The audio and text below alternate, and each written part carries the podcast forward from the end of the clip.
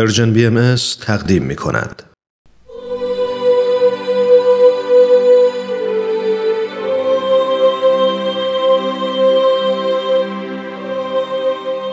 سر آشکار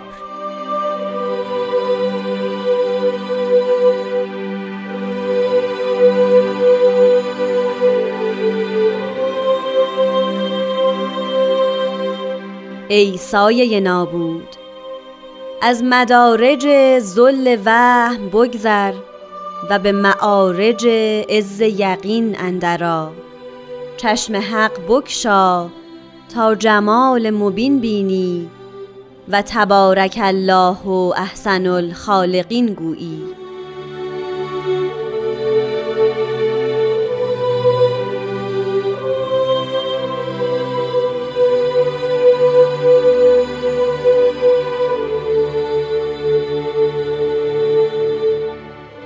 دوستان عزیز شنوندگان محترم وقت شما به خیر خیلی خوشحالم که در قسمت دیگری از مجموعه سر آشکار من هومن عبدی در خدمت شما و استاد خورسندی عزیز هستم.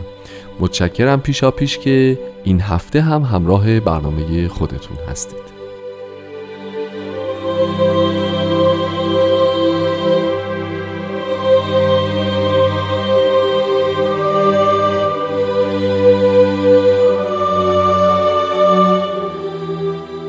جناب خورسندی وقتتون بخیر. خوشحالم از اینکه مجددا در خدمتتون هستم. روز شما و شنوندگان بسیار گرامیمون هم بخیر. منم باعث افتخارمه که در خدمت شما عزیزان هستم. خیلی متشکرم. خب ما به نهمین فراز از مجموعه کلمات مبارکه مکنونه فارسی رسیدیم. همونطور که در ابتدای برنامه هم به اتفاق شنیدیم. فکر می‌کنم از همین مطلع خود این فراز از کلمات مبارکه بحث زیاد است و حرف زیاد ای سایه نابود اصلا چی شد که ما از ای پسر حب و ای پسر از حالا راجع به ای سایه نابود صحبت می‌کنیم؟ شاید اصلا اینجوری شروع بکنیم که گذشتگان ما یعنی در یونان باستان روم باستان سرزمین مردگان را سرزمین اشباه می‌دونستن یعنی سایه ها رمزی از مرگ سرزمین سایه ها به قول دانته سرزمین مرگ. و به این ترتیب حضرت بهاءالله خود سایه که اصولا نابود هست رو وصف نابودی رو هم بهش اضافه فرمودند. و اگه یادتون باشه ارز کردم که به این معنا وقتی که وصفی بهش اضافه می کنند یعنی معنای ظاهری نداره, نداره. بله. درسته. یعنی واقعا منظور سایه نیست, نیست. خب طبیعتا. بله.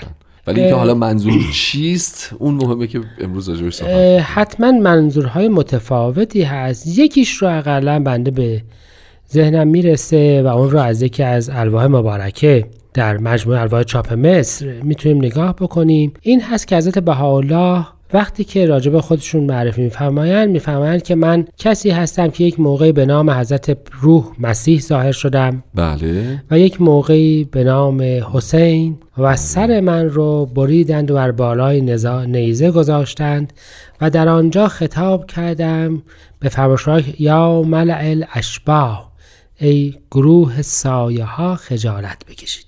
یعنی سایه به یه معنا می‌تونیم بگیم کسانی که سایه های نابود در از افرادی هستند که وجود ظاهری دارند ولی به پیامبر مؤمن نشدند و بر ضد اون ایستادند. پس به این ترتیب حضرت بحالا اینجا به یک معنا معرضین رو اقلا بیشتر مورد خطاب قرار دادند. درست. خب خیلی متشکرم. حالا اگه ایزه بدید یه مقداری پس بیشتر پیش بریم و راجع به این اگه موافق باشین صحبت بکنیم که یعنی این چیزی که برداشت میشه اینه که وهم دارای مدارج و طبقات طبقات مختلفه. از اون طرف به معراج رفتن از اون طرف صعود کردن از اون طرف ارتقا پیدا کردن هم در واقع داره شامل بندها و مراتب مختلفی میشه. درسته؟ بله. موافق این یه مقدار راجع به این صحبت بکنیم که حالا ما تصویری این هستش که ما در کدوم درجه از وهم هستیم یا در کدوم طبقه از معراج هستیم. حتی کوتاه در یکی از جلسات گذشته راجع به بحث معراج صحبت کردیم ولی ممنون میشم اگر که ببینید درجه و معارج هر دوتاش به معنی پله است به فرمای شما. مراتب. و شک بله. گمان. در آثار مبارکه. بسیار راجع به این صحبت شده که شک لازال مغنی نبوده. یعنی شک هیچ وقت کافی نیست. شک می تواند که شاید مقدمه برای حرکت باشد. درست. یعنی انسان با آنچه که داشته است و با آن مطمئن است شک بکنه. شاید اصلا اگه یادتون باشه فلسفه جدید با شک دستوری دکارت آغاز شد. بله. که راجع به بدیهیاتی که فکر می‌کرد شک بکنه. شک بله. اما شک به معنای چیزی نیست که انسان درش بماند و تا آخر عمر همچنان بر سر دوراهه های مختلف بدون تصمیم گیری زندگی بکند. چیزی که متاسفانه ما کم هم در تاریخ نداشتیم نداشتیم. و کم هم مقاومت نشده علیهش. بله. یعنی خب حالا ما میپذیریم که شک یه چیز منطقیه به شرطی که کریدور گذر باشه.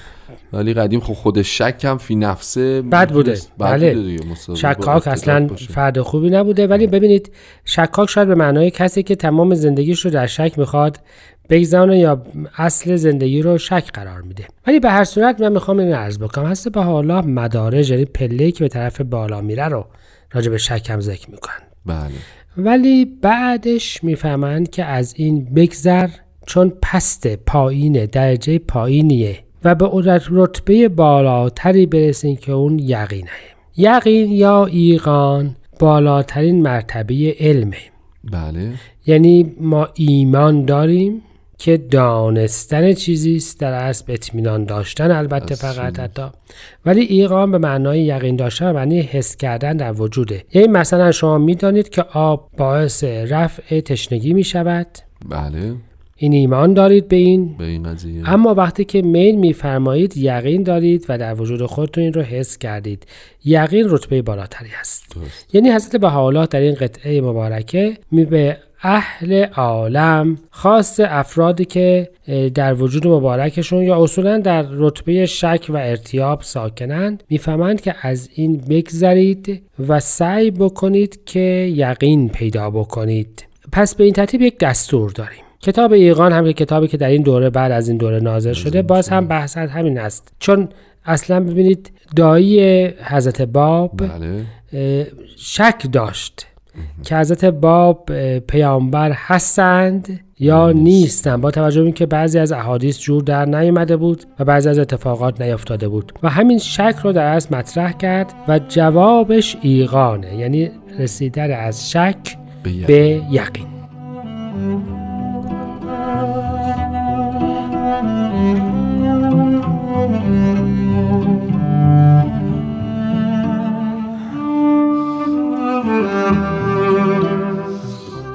خب همچنان با برنامه سر آشکار در خدمت شما هستیم. خیلی ممنونم از توضیحاتی که تو بخش اول برنامه لطف کردید. اگه موافق باشیم بگذریم بریم جلوتر.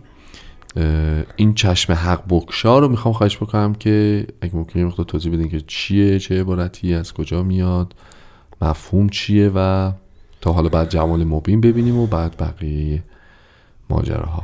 اه، چشم حق بگشا در اصل مشخصا باید چیزی باشه که در حتادی ما نداریم. یعنی ما حق نیستیم که چشم حق بگشاییم.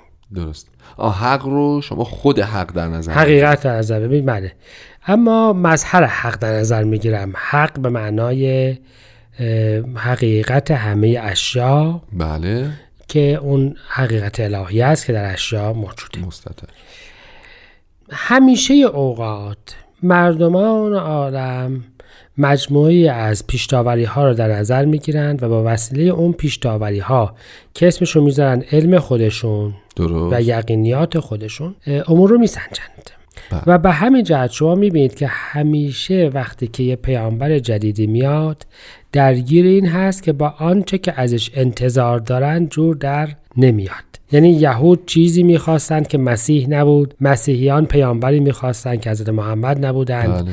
مردمان ایران در دوره حضرت باب کسی رو می‌خواستن که به نظرشون با حضرت باب جور در خیلی متفاوته. نمی اومد و بله. قصه علاهازا همیشه همین هستش حضرت باب مطلب بسیار زیبایی در کتاب بیان دارند و توضیح میفرمایند که اصولا فقط شما در وقتی به عرفان پیامبر موفق میشید که دلیلی که خودش رو به اون معرفی می‌کنه رو بپذیرید. یعنی اینکه مثلا حضرت اعلی فرمودند که دلیل من شدت نزول آیات است بله. و هیچ کس دیگری نمی‌تواند این کار رو بکند. به همون دلیل اون وقت ما باید بله. بسنجیم. و همین ترتیب حضرت بهاءالله دلیل را تربیت نفوس قرار دادند. درست. و این در مورد همه پیامبران دیگه هم صدق می‌کنه. بله. بله. اما می‌خوام عرض بکنم که حضرت بهاءالله دلیل خودشون رو فقط آیات قرار نه. ندادن این مطلب یعنی اینکه شما به آنچه که خداوند خودش رو به اون معرفی می‌کنه او رو بشناسید صحیح. نه با پیشداوری های خودتان بن عرفان حقیقت و به این ترتیب بعدها در کتاب مستطاب ایقان هم بیشتر راجع به این مطلب صحبت شد. چشم حق بگشا. پس به معنای این هستش که حق رو به وسیله که خودش خودش رو معرفی می‌کنه درک بکن. در به جای اینکه بخواهی او رو در چارچوب خودت وارد بکنی. بله. بحر رو در کوزه سعی نکن داخل بکنی. دریا رو به خودش بشناس. اگه ایزه بفرمایید من یه قطعه ای از آثار حضرت بهاءالله رو برای شما می‌خونم. حضرت بهاءالله میفرمایند باری از کل استدعا می نماییم به بسر حق در حق نظر نمایند. چه که کل به این فقره معمورند و این مخصوص به این ظهور است. نقطه بیان روح ماسواه فداه میفرماید به چشم او او را ببینید. و اگر به چشم غیر ملاحظه کنید هرگز به شناسایی و آگاهی فائز نشوید.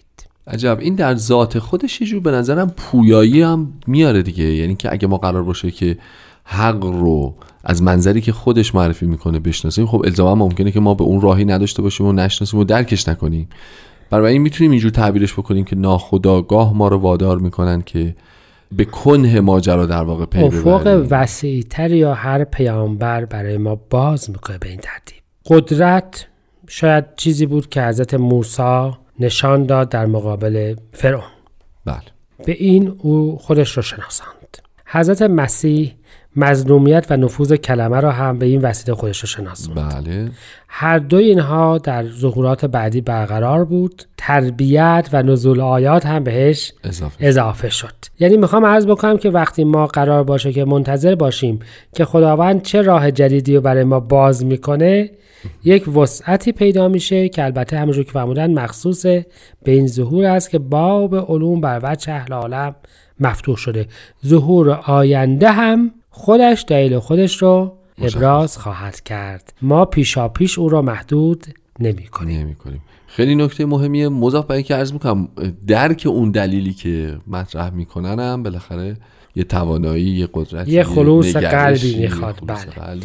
خب این چشم حق بخشا یعنی از زاویه دید خود مظهر ظهور نگاه بکنیم و جمال مبین ببینیم. یعنی حقیقت رو به یک جمال مبین تشبیه می‌کنن بله.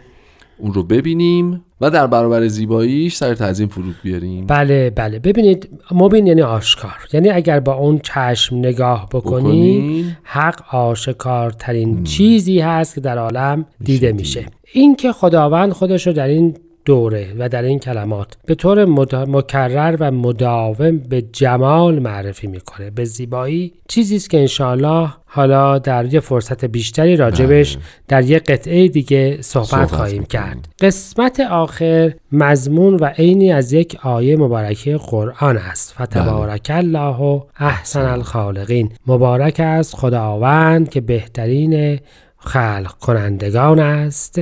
درست. اشاره به قرآن کریم هست و مضمون عینا در قرآن هست که خداوند بهترین خلق کنندگان است. عین این مضمون در تورات هم هست که خداوند وقتی که آسمان و زمین را در طی چند روز خلق کرد بعد به خلقت خودش نگاه کرد و دید نیکوست. خلقتش نیکوست. نیکوست. این مضمون در تقریبا همه ادیان هست و بحث این بوده که حالا این زیبایی یا این نیکویی چیست؟